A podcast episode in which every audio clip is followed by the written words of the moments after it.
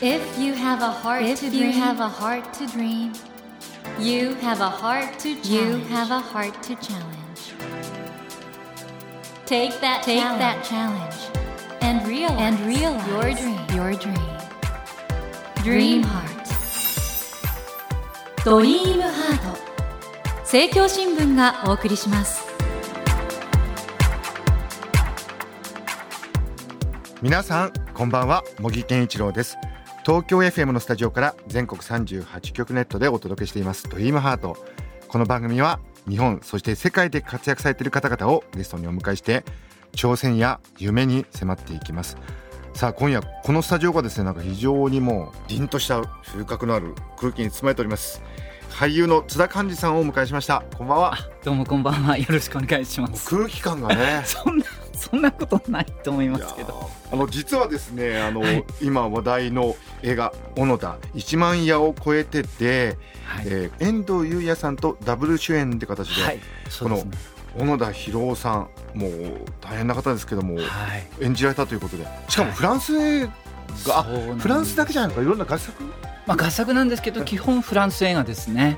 すごいことですよね。すごいことだと思います。そしてカンヌある視点で、はい、えーオープニング上映でしたね。なんかスタンディングオベーションだったという。そうですね。まあ僕もちろんカンヌにはちょっと行けなかったので 話だけで聞いたんですけど、15分スタンディングオベーションがあったっていうえ。15分？そうなんですよなんか聞いただけだとちょっと信じられないんですよね15分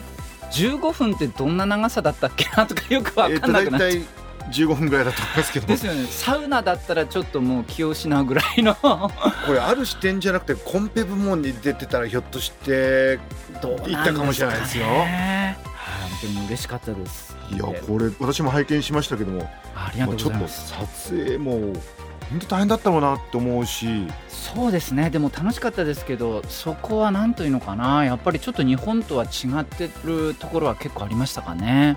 これリスナーの方にはひょっとしたら小野田博さんご存知ない方もいらっしゃるかもしれないんですけどあの日本がその終戦したんですけどそれを知らされないままおよそ30年間はい。フィリピンルバング島で秘密戦の任務を遂行し続けた実在の人物ということでそうですね。これも当時大変な話題になりましたけれどもそうですこれねなんでフランス人がそれを取ろうとしたのかとかそういう話をですねぜひこの後はい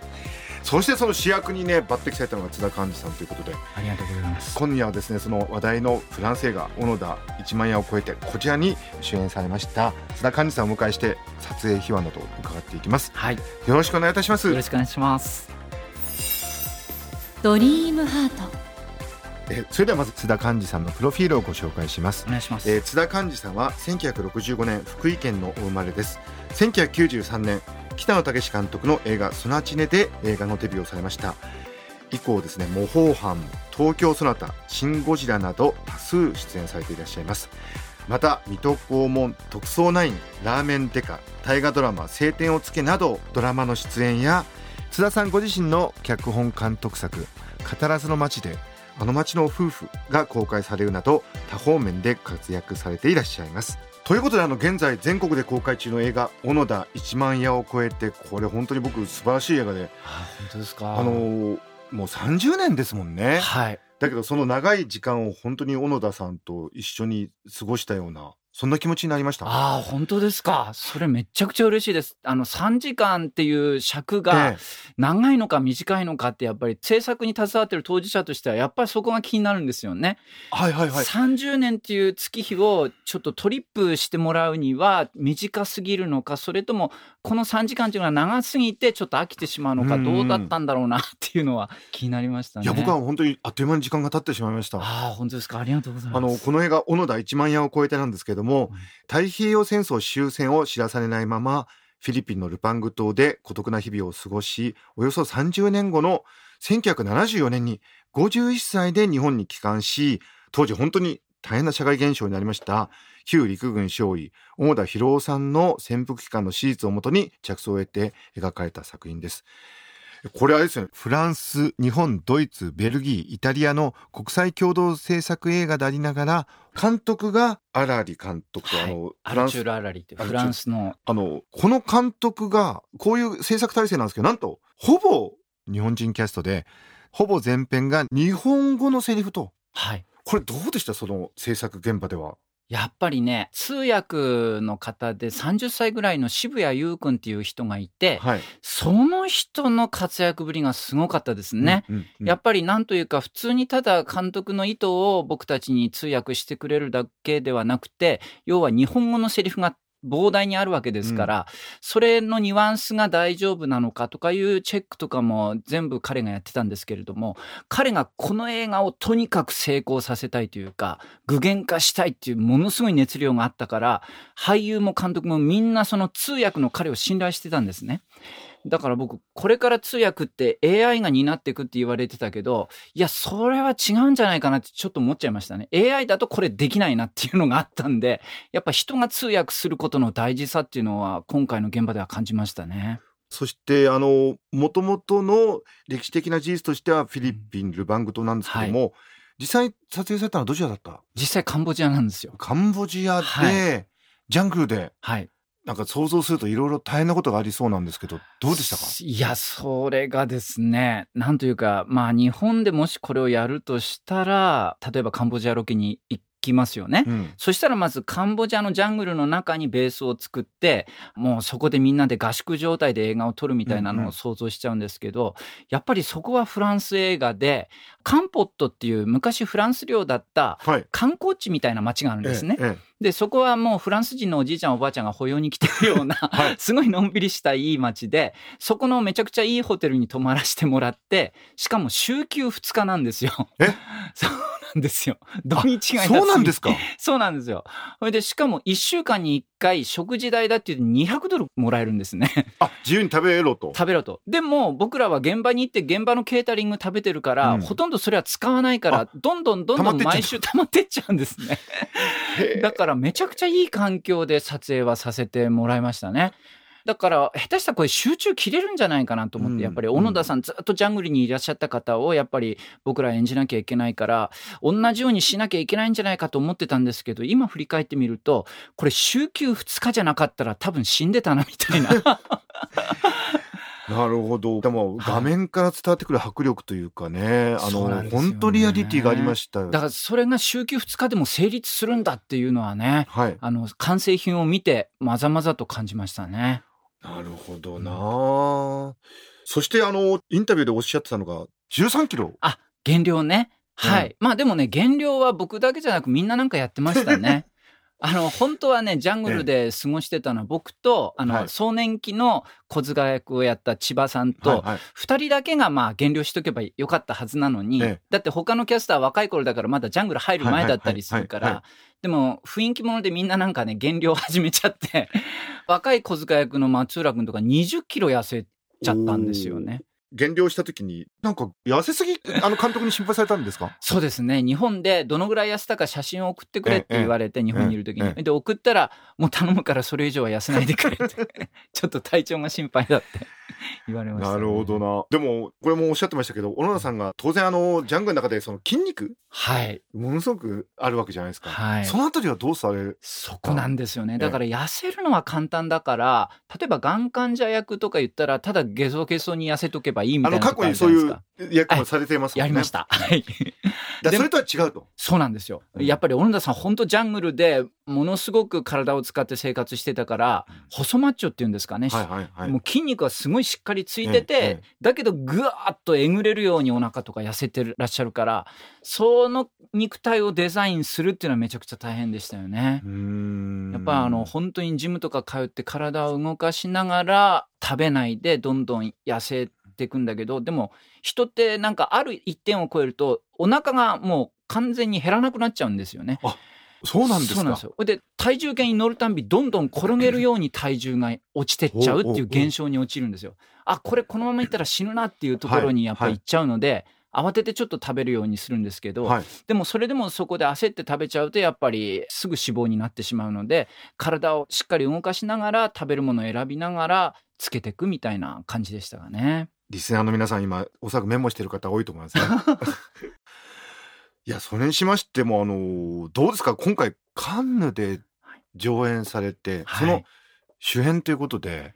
長年ね俳優されてきましたけどちょっと今までとは違うステージそういうことだと思うんですけど、どんな感じですか？やっぱ夢みたいでしたね。現場が結構なんというかなやっぱ荒木監督も入り込む感じだったし、うん。僕たちもやっぱりジャングルの中で集中してやってたからある意味自主映画とそんなに変わらない空気感の中で撮っててでもいざこれが仕上がりましたってなった時にカンヌのある視点のオープニングでかけるんだって言われて、ある視点といえばソナチネとかもある視点だったし、うんうんうん。僕ソナチネがデビューなんですけれども。ねね。はい、だからあのある視点のオープニングにかかる映画で俺主演したんだなっていうのが ちょっとね夢物語みたいでしたあねの。おそらくある視点っていうのは芸術的っていうかちょっと斬新な傾向を持ってる作品っていうことなんですよね。きっとねそうですそうですはいそういう意味で言うとそうカンヌにとってもすごく大事な。そうですねただ今回行けなかったの残念ですね。めちゃくちゃ残念でした もういや初のカンヌであいけねえんだみたいな本当だったらレッドカーペットタクシード着て歩いてたわけですもんね。そうなんですそうなんですねえもうちょっとそうやって聞いてても呼吸がしづらくなるぐらいショックです それを思い描いてらっしゃるんですよね きっとね。はい。そうですね。思い描きもしましたね。なんかリモートで映してるところをね、はいちょっと見たりもしたんですけど、うわー楽しそうだなと思いながら、い家の部屋で見てましたけど。ねえ本当にそれにしても津田さんあの僕この小野田さんのようなその旧日本兵の生き方に、フランス人の荒木監督がね興味をここまで持つっていう、すごいことですけどこれどこからそれ来てるっていう感じありました？やっぱり最初、オーディションの話が来た時に、はい。フランスの新進気鋭の若手監督んが小野田博夫さんの話を映画にするんだって 言われて、どういうことって、そう、びっくりしまして、えなんか、そう、海外の人が、なんというか、日本軍を描いた、硫黄島からの手紙とか、そういうのもあったりしますけれども、小野田さんって僕らからすると、ちょっとそういう第二次世界大戦と違う感じっていうんですかね。ね大東亜戦争とはちょっと違う感じですよね。だから、この微妙なニュアンスっていうのを、フランスの監督がどんな風に描くんだろうなっていう、二重の驚きはありましたよね。そしてあのはい監督の指示としては、脚本以外はなるべく読むなとそうなんです。おっしゃったということ。これはどういうことなんですか？これがね青年期を演じた遠藤君と、うん。それと僕はその後の壮年期の野田博さんを演じてるわけですけど、僕と遠藤君で指示が違ってたんですよね。そうなんですか？そうなん遠藤君は割と小野田さんの資料も読んで、うんうんあとこの映画見とけ、この映画見とけいろいろ言われたらしいんですけど僕は監督に何を見たり読んだりしとけばいいですかって聞いたら台本以外一切読まないでくれって何も見ないでくれって言われて。どういうことなんですかね、まあ、現場入って気づいたんですけどやっぱりあの壮年期の小野田博夫さんに関して監督はその実際の小野田さんというよりはジャングルの中でそのジャングルと30年間向き合った一人の男を描きたかったんだなっていう人間を描きたかったんだっていう感じはしましたね。これは監督がドキュメンタリーを撮ろうとしたんではないと？そうですね。ですよね。小野田博さんの史実を撮ろうとしたわけではなくやっぱりあくまでその映画っていうんですかね。30年間ジャングルで潜伏した男の映画をやっぱ撮りたかったんだなっていうのはすごい感じましたね。津田さんあの実際にその小野田博夫という人物を演じてみてですねはい。何を感じました？小野田さんってどういう人だったなって感じられましたねあのーすごく瞑想をする時の気持ちに似てるというか、うん無の心境になったところがすごくたくさんあったんだろうな小野田さんはっていう気がしましたねジャングルの中で。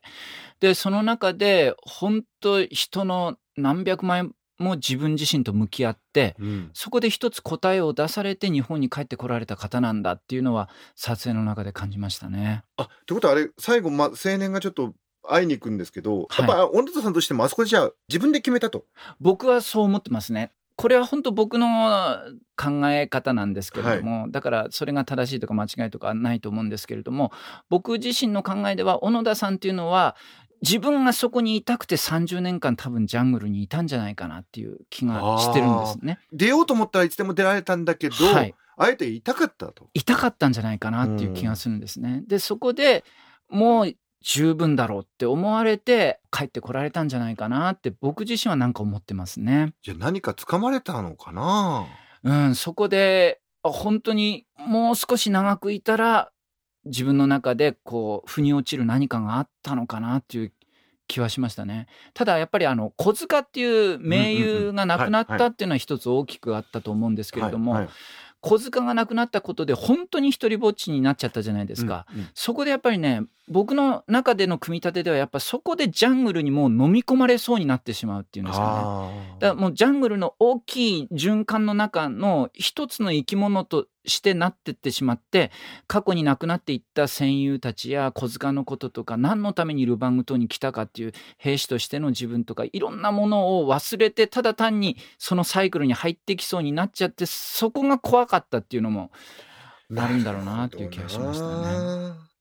その小野田さんが青年と会って初めてその現代の日本にはい、接するこのシーンが大事だっていうふうに、ねうん。おっしゃってましたねインタはいビューで、はい。あのシーンってのは何なんですかね？あれはねやっぱり小野田さんはそれまでもうん。ご自身のお父さんであったりお兄様であったりがええ。迎えに来ても、ええ。ガンとしてそれを信じなかったわけじゃないですか、あれは作られた日本だ。はい本当の日本じゃないってずっと言われてたのに、あの青年がポッと来た時に、うん。これが今の日本かってファッともうなんか入ってきたんだと思うんですね自分の中で。それが台本の中で言われてたのは、まあ、実際描かれてもいるんですけれども、靴下にサンダルを履いてたその足元を見た時だったらしいんですへよね。ー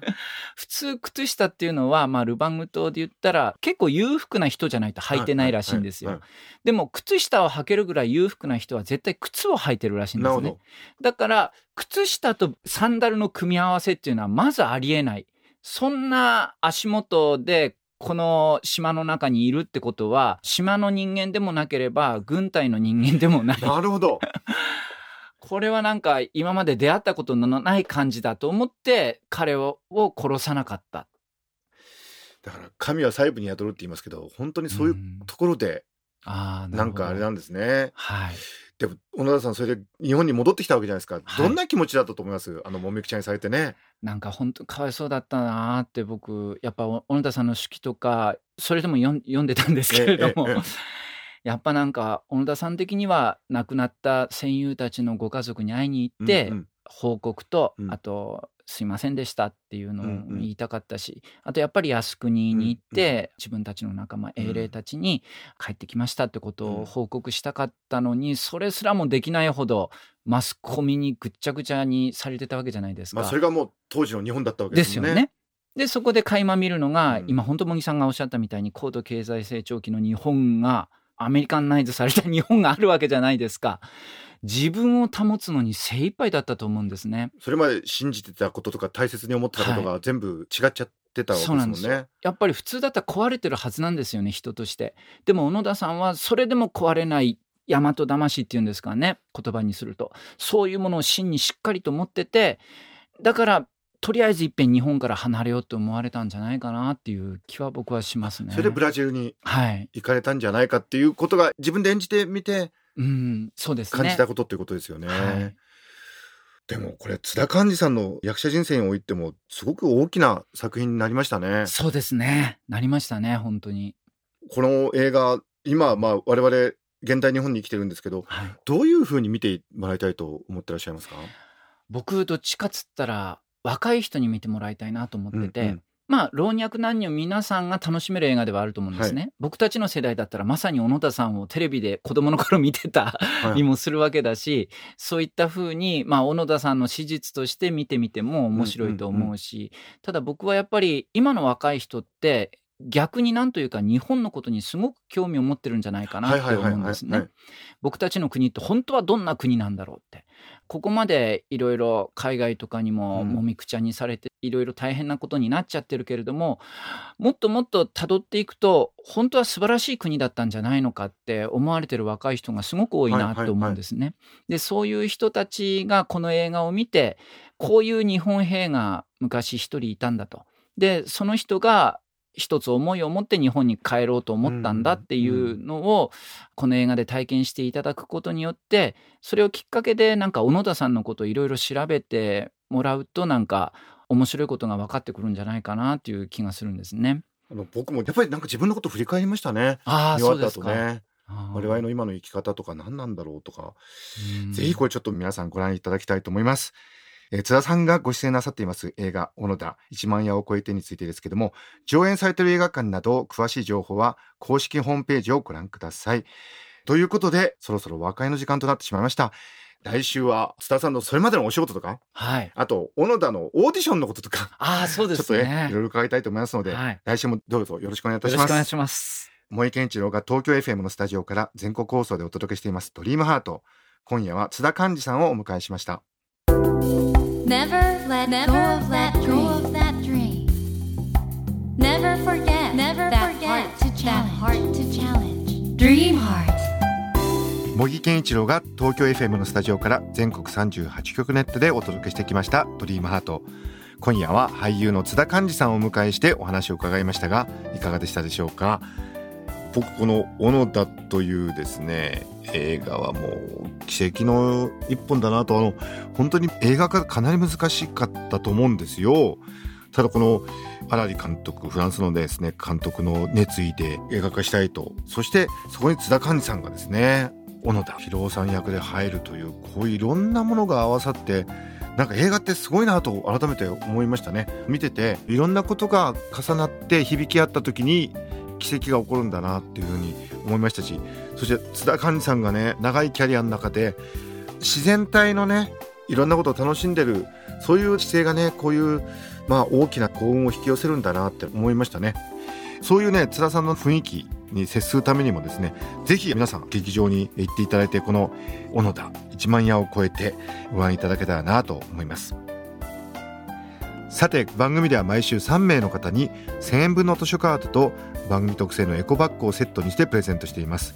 私模擬に聞きたいことや相談したいこと番組の感想などお書き添えの上ドリームハートのホームページよりご応募ください。お待ちしております。そして無料音声アプリオーディでドリームハートの番外編番組茂木健一郎のポジティブ脳教室を配信中です。こちらも聞いてみてくださいね。さあ来週も津田寛治さんをお迎えします。どうぞお楽しみに。それではまた土曜の夜10時にお会いしましょう。ドリームハートお相手は森健一郎でした。ドリームハート。政教新聞がお送りしました。